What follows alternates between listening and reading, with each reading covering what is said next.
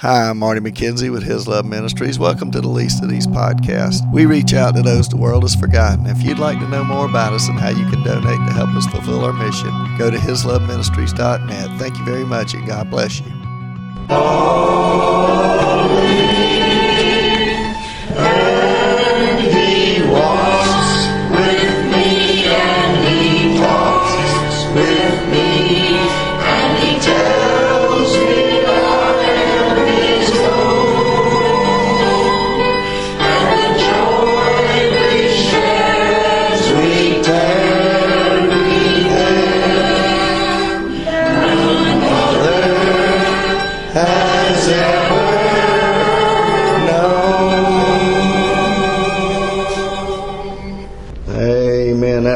To be the favorite of the favorites, I guess. They're all wonderful. Yeah, I didn't order it either. I know it. You didn't order it this morning.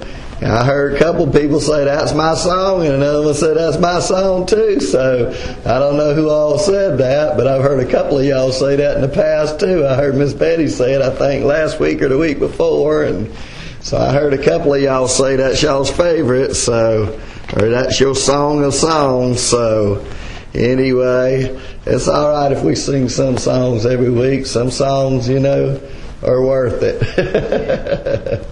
if you like them, that's why I let y'all pick the songs. I mean, this is your choice. Y'all like to sing what y'all like to sing, right? I like to sing all of them, and some of them we don't sing every once in a while, but but if we can get to them, we'll get to them. Anyway, well, we're going to be back. We're going to finish up the last two or three verses of John 13 and then start into 14 today.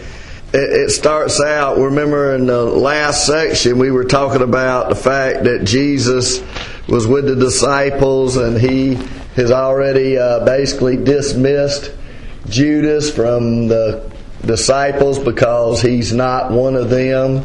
He's the one that Jesus said was not clean uh, meaning that he was not saved. He had not believed on the Lord Jesus Christ. Remember when he said, One of you is going to betray me? All the disciples say, Is it I, Lord? except for Judas. And the other Gospels record that he says, Not I, surely not I, Rabbi. He doesn't call him Lord, he calls him Rabbi, still calling him teacher. So he does not believe he's Lord. He he leaves and he says it was night and it says Satan entered into him and he goes out into eternal darkness into eternal hell to never be forgiven and never be saved. And then Jesus says, gives them that great commandment to love one another as I've loved you. Not that it was a new commandment, but it was a commandment that was old to love your neighbors yourself and to love God with all your heart, soul, mind, and strength. And but he says, "Love as I have loved you. Give everything. Give everything you got. Serve people. Be even willing to give your life for others if you need to. That's what Jesus did." At this point, he tells them, By this all will know that you're my disciples if you have love one for another. And Simon Peter, is almost like Jesus never said anything about loving one another. It's kind of like he's got a one track mind. He is almost like he totally missed it. He, he must have, uh, maybe he heard it, but it just didn't register. You ever hear something, but it doesn't register? Sometimes my wife, she'll say something and I don't know what it is, and I won't quite hear it, and then I'll I'll have to play it back in my mind, and somehow or another I got like this playback in my brain, like I can turn it back and listen, and about half the time before I'll say, "What'd you say?" and before she could tell me, half the time I played it back in my head, and I know what she said, and then she said, "Well, why'd you t- why'd you ask me what I said? Because if you knew what I said, I said sorry." I didn't think I heard you, but I was playing it back. I got instant replay, I guess. But Peter, he totally misses the commandment to love one another as, as Jesus has loved us. And Simon Peter in verse 36 said to him, Lord, where are you going? Because remember, Jesus said, I'm leaving, and if I leave, you cannot go with me. And Jesus answered him, Where I'm going, you cannot follow me now, but you shall follow me afterwards. And Peter said to him, Lord, why can I not follow you now? I will lay down my life for your sake. And Jesus answered him, Will you lay down your life for my sake? Most assuredly, I say to you, the rooster shall not crow till you have denied me three times. So basically, Peter gets focused on the fact that, that Jesus is leaving and and he's and then Jesus says, Where I'm going you cannot follow me, but you can follow me afterwards. In other words, Jesus is going to the cross. Jesus is going to die for their sins. Jesus is ultimately going to heaven, and one day they'll be able to come with him to heaven when they die. But Peter doesn't understand that. All he's focused on is the here and the now. A lot of people say, well, it'd be great if we could go back to the times where the disciples walked with Jesus. And he walks with me and he talks with me and he tells me I'm his own, right? And they're actually walking with him and talking with him. But you know what? We have it better today than they had it back then because even though God walked with them in the garden, even though Jesus walked with them here on earth, they did not have the Holy Spirit like we do today.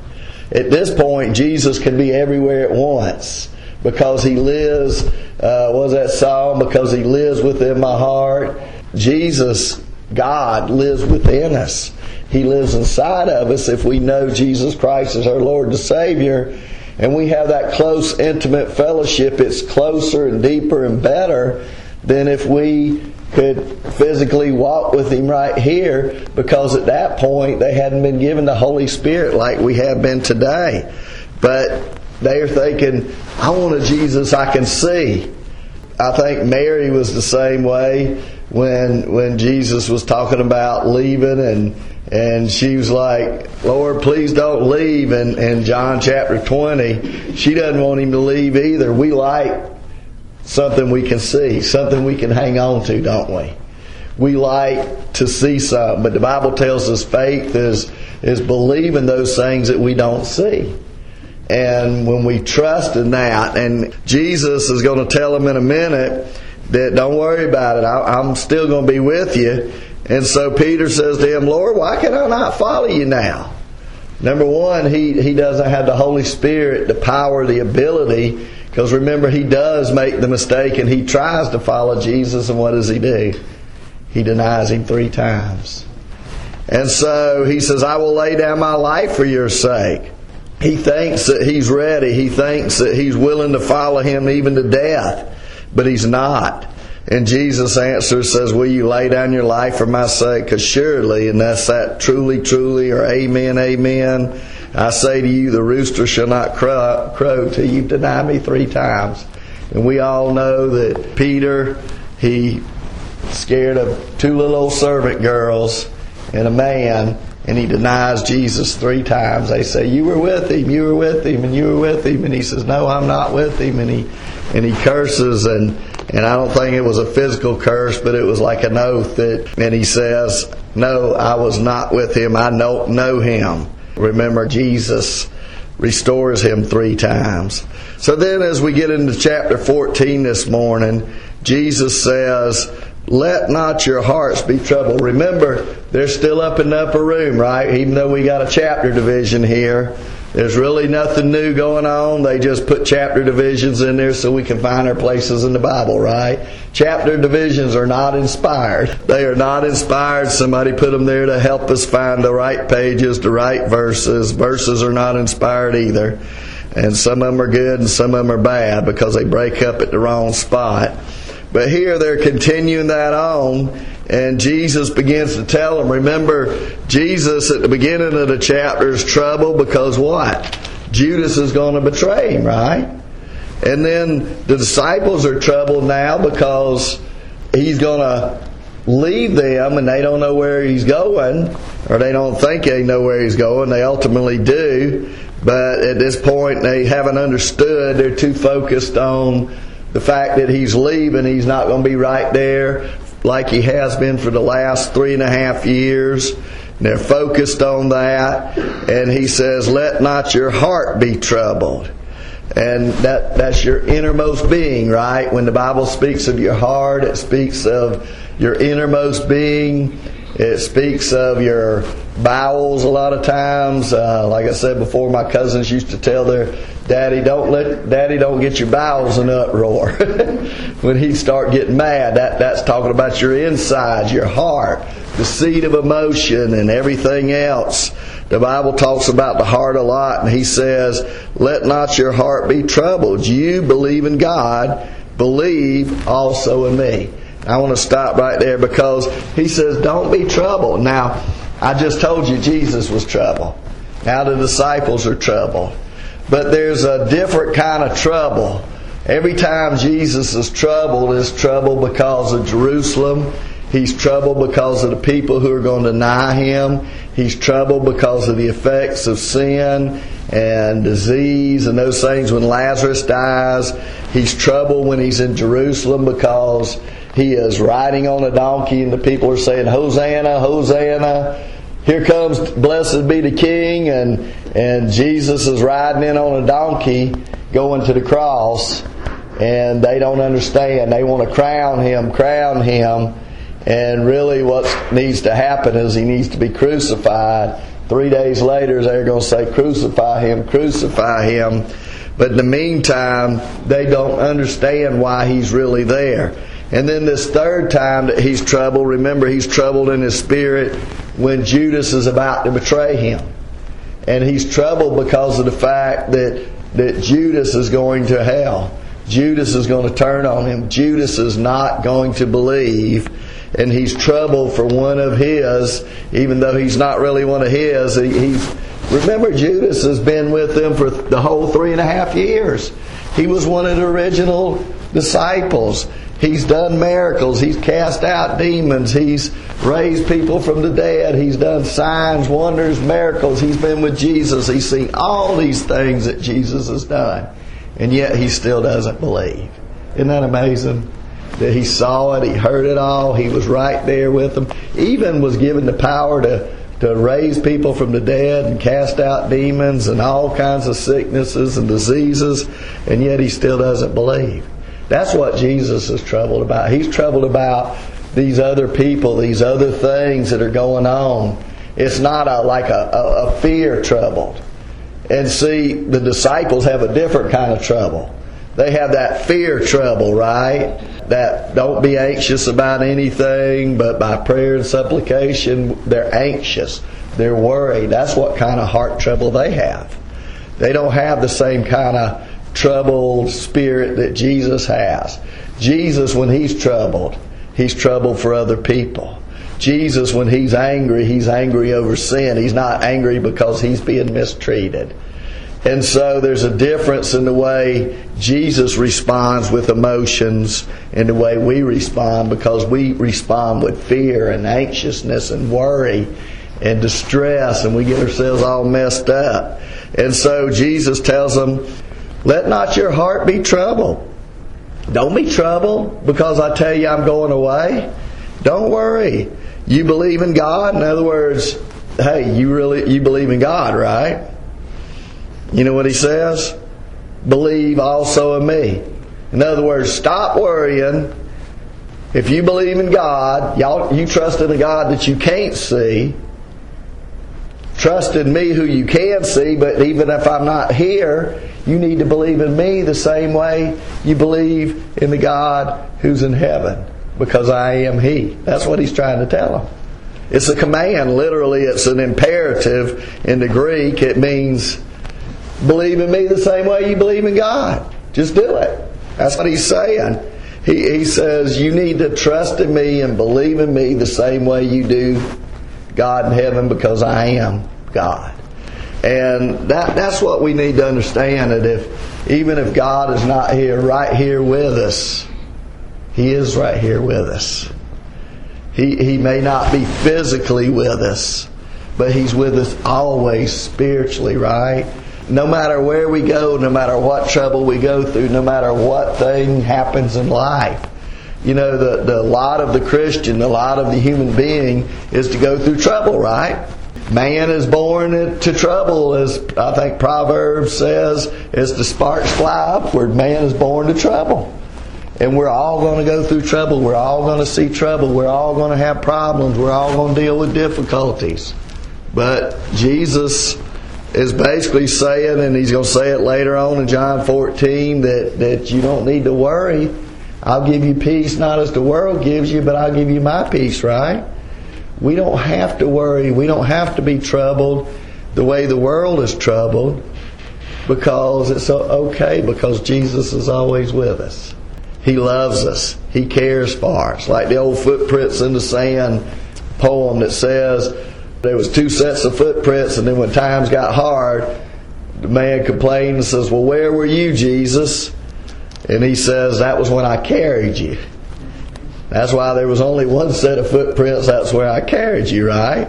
I mean, we remember, I've told y'all over and over again that when then Daniel was in the lion's den, guess who was in the lion's den with him? God, right? When Shadrach, Meshach, and Abednego, Azariah, Hananiah, Mishael, the three Hebrew friends of Daniel were in the fire, the king looked down and says, There's one like the Son of God in the fire with them. He was in the fire with them. He didn't leave them. He didn't forsake them. That's what Hebrews 13.5 says. I will never leave you. I will never forsake you. So we don't have to be anxious. We don't have to be troubled. I mean, many, many times in the Old Testament, God would tell the people, He say, stand and see the salvation of the Lord. Watch the mighty hand of God. It's all okay because God is still on the throne. Even though Jesus is leaving physically, He's still going to be with us spiritually. And really, we have it a whole lot better than they did. Because even though He was there physically with them, He didn't dwell within them like He does in us as believers. He says basically, trust in me the same way you trust God in heaven. Now, you know, this was kind of a difficult thing for Jews because Jews believed in a monotheistic God. In other words, they didn't believe in a trinity. They believed in one God, which Jesus and the Father and the Son and the Holy Spirit are one God, but they're three in one God. I don't know how to explain that. We had a discussion about that earlier this week, but the Bible says that God the Father, God the Son, God the Holy Spirit created everything. It says in Genesis chapter 1, I think verse 2, and the Spirit hovered over the waters as they were created it. It says in the beginning God, and that word God is plural. And he says, let us create man. Let us do this. Don't ask me to explain the Trinity. One man says if you try to explain the Trinity away, you'll lose your salvation. In other words, you can't go to heaven because you don't believe it. Not that you can lose your salvation, but you will never be saved. But he says if you try to explain it, you'll lose your mind because the Trinity is tough to understand. And no illustration totally explains it. And then he says in verse 2 In my Father's house are many mansions. If it were not so, I would have told you, I go to prepare a place for you. Now let's stop right there in my Father's house. Now, where is my Father's house? Really, uh, to be in Jesus is to be in the Father's house, right? But we always talk about heaven being a place, and heaven is a place. But heaven is not found just in a place, but it's found in who? A person because Jesus said, Repent, for the kingdom of heaven is at hand. And over and over and over again in the Gospels, they talked about the kingdom of heaven and the kingdom of God. And what that means is we get a taste of heaven right now. Did you know that? That today, for us that are believers, and I hope that's all of us, we have a taste of heaven today. We, we don't get it all here. We don't get it all now but we get a taste of that which we're going to get one day in heaven. Or God said through Paul that, that the natural man doesn't understand the things of God, but he says things are going to be revealed to us which eye hadn't seen or, or ear hasn't heard or, or entered into the heart of man. In other words, we, we, we cannot fathom the mysteries. And it's not really talking about heaven, and I know people have used that verse for heaven but what it's really talking about is wisdom. That God's going to show us things. We know things. Did you know that the, the dumbest person on earth that's a saved person is smarter than any professor with a PhD. Did you know that? Why? Because the Bible says in Jesus are hidden all the treasures of wisdom and knowledge. When you get to Proverbs chapter 8, the Bible tells us it kind of personifies wisdom and he says wisdom created the heavens wisdom created the earth wisdom and wisdom and wisdom. And and what is wisdom? Wisdom is the ability to apply knowledge right? You could memorize this whole bible it doesn't do you any good if you can't apply it. And i know people in the jail and places that man they maybe know way more scripture than i do but they can't apply it to their life because they have not been forgiven, they have not been saved, and so they don't really understand this. And I had a guy tell me one time, yeah, I read that sometimes, and I thought, oh, he's a Christian. And he says, I read it, but I don't understand a word it says. But it makes me feel better.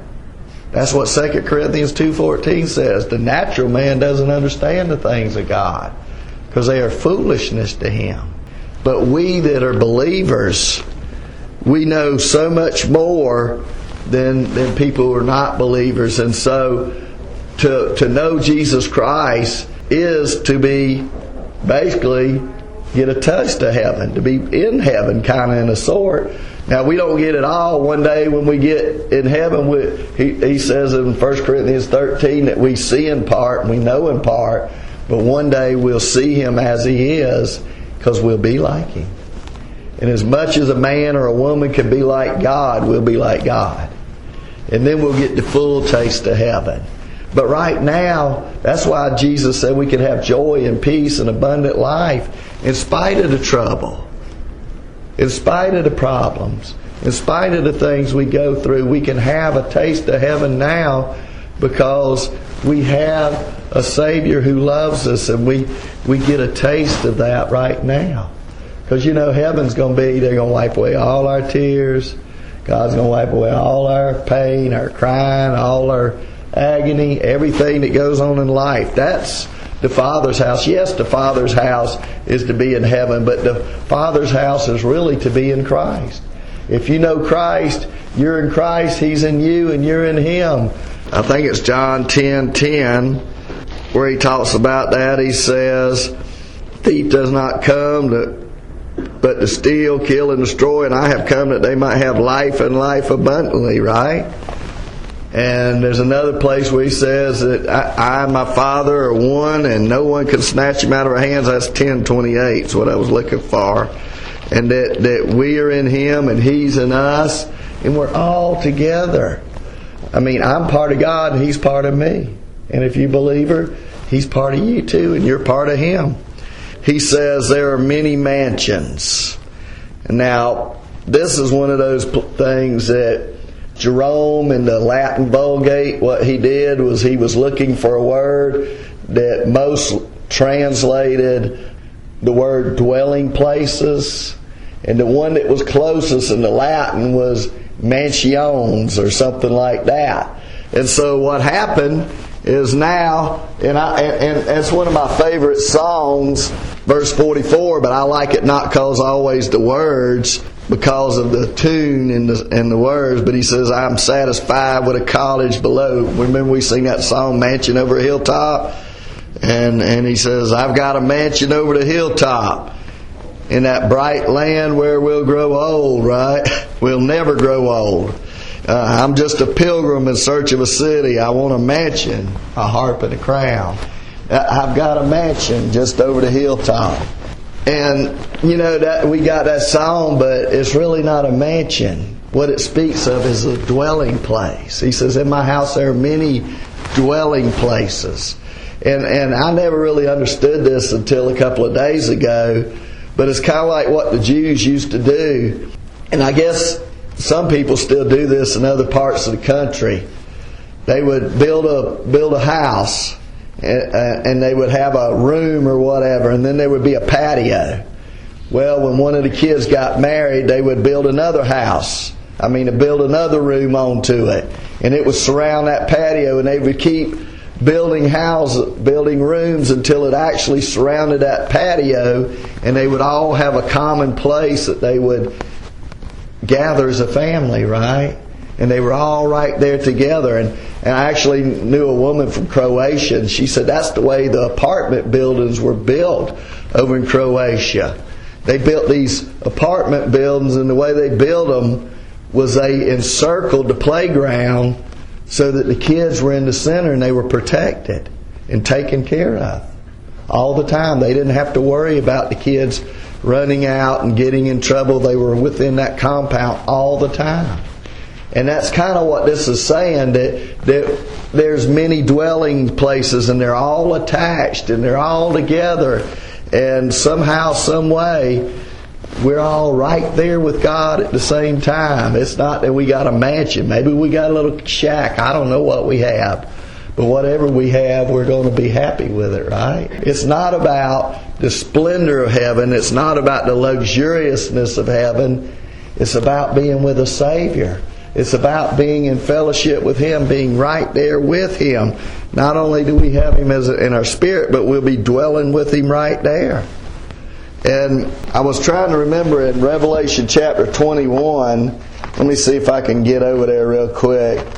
In Revelation chapter 21, it talks about that. It talks about that it is a glorious place, that it is a wonderful place. But then it also says, look how big it's going to be. It says now the in verse 14 of Revelation 21 it says now the city had 12 foundations and on them were the names of the 12 apostles of the lamb and he who taught with me had a gold reed to measure its city, its gates, and its wall. The city is laid out as a square, its length is as great as its breadth. And he measured the city with the reed, 12,000 furlongs, its breadth and height are equal, length, breadth, and height are equal. Then he measured its wall 140 cubits, according to the measure of a man, that is, of an angel. And then when you get through, what man measured that out, that it would be like 15,000 square miles, I think is what he said. And I think, based on the calculations, I don't have all my notes with me, but basically, what one man said after he calculated it all out is that we could put 30 times the current population of the world in there, and then we'd still have plenty of room. That you could put a 100 million million people in there. I don't know how many people that is, but yeah, a 100 million million. So we could put 30 times, we could put 180, well, actually, we got 7 billion in the world now. So we could put 30 times 7, that'd be 210 billion people, and we'd be still comfortable. Now, in our spiritual state, we don't know if we take up quite as much room, but that's if you know you live like in a city and you've got that much space for each person, right? In a population. But it also speaks of the greatness of it, right? It says, talks about the foundations of the wall, verse 19, were adorned with all kinds of precious stones. The first foundation was jasper, the second sapphire, the third chalcedony, the fourth emerald, the fifth sardonyx, the sixth sardius, the seventh crystalline, the eighth beryl, the ninth topaz, and on and on and on. I mean, yes, it's going to be a beautiful place. But what he's saying is that I'm going to be where with you. There are many dwelling places. Remember in the Old Testament, what did God do? He had a tabernacle made, right? And what does the word tabernacle mean? Dwelling place, right? They dwelt in tabernacles. Jesus, God, dwelt in a tabernacle. The Bible tells us in, in John 1.14, the Word became flesh and dwelt among us. He tabernacled among us. We're going to dwell with God up there. We'll be with Him. And He's going to be right there with us. The main thing He wants us to understand is that we're going to be right there with Him. That it's not like He's going anywhere, that we can't get to Him. Yes, we can't get to Him right this minute. Not physically. We can spiritually. But he says there are many mansions or dwelling places, and if it were not so, I would have told you. In other words, if this wasn't true, I would have already told you, right? Because Jesus never lies, right? God always tells the truth. And Jesus, we'll find out in a little while or next week, I guess, that He is the way, the truth, and the life. But anyway, the bottom line is, folks, is that Jesus is leaving, but we don't have to worry. He's right there for us all the time, isn't He? He's right there. As one man said, He's just a phone call away. You can dial Jesus anytime and you won't get a busy signal. He's never too busy. He doesn't say, call back later, Marty. I got somebody on the other line. Don't call, call back later. I ain't got time for you today. I'm tired. Don't bother me. Or this is the 15th time you called in the last 10 minutes. Leave me alone or whatever. You know, the Bible tells us that God wants us to call Him anytime, anywhere. God wants it. He expects it. That's why he died for us, so we could have that perfect, intimate fellowship with Him, dwell with Him forever.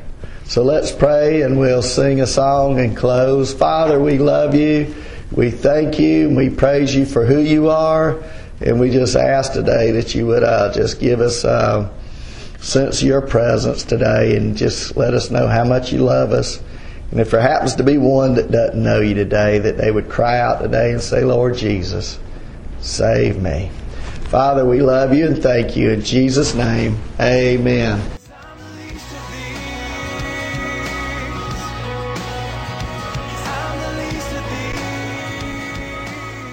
Hi, I'm Marty McKenzie with His Love Ministries. Please help us reach out to those the world has forgotten. Everyone we minister to is locked up in some way, shape, or form. Those in the nursing home facilities are locked up in bodies that do not work in a wheelchair and a bed. We minister to children and youth who are locked up because of behavioral problems. Some have told us we want to have a real family because their parents have lost or given up custody of them. Other kids are locked up because they've committed crimes. We also minister to those locked up at the jails and the prisons, to those locked up in addictions to drugs, alcohol, depression, and suicidal thoughts, to those locked up in a variety of other things that keep them from becoming who Jesus wants them to be. He came to give us abundant life, joy, and set us free, and these people that we minister to are not free. Our desire is to show them, whatever their background, no matter what they've done, to see how much God loves them. We seek to help them receive forgiveness and freedom from their sin in Jesus Christ. We minister in the local area Savannah, Georgia, and surrounding Effingham and Chatham area. We have recently expanded our ministry to the Lexington, Columbia, South Carolina area. We do over 2,000 services every year. We hope and pray that you will support us in some way that so we can continue our mission. Go to hisloveministries.net and click on the donate now button or send it via regular mail to Post Office Box 1881, Lexington, South Carolina 29071. We hope and pray that you will do that. Thank you and God bless you. And you shall know the truth and the truth shall set you free. John 8:32.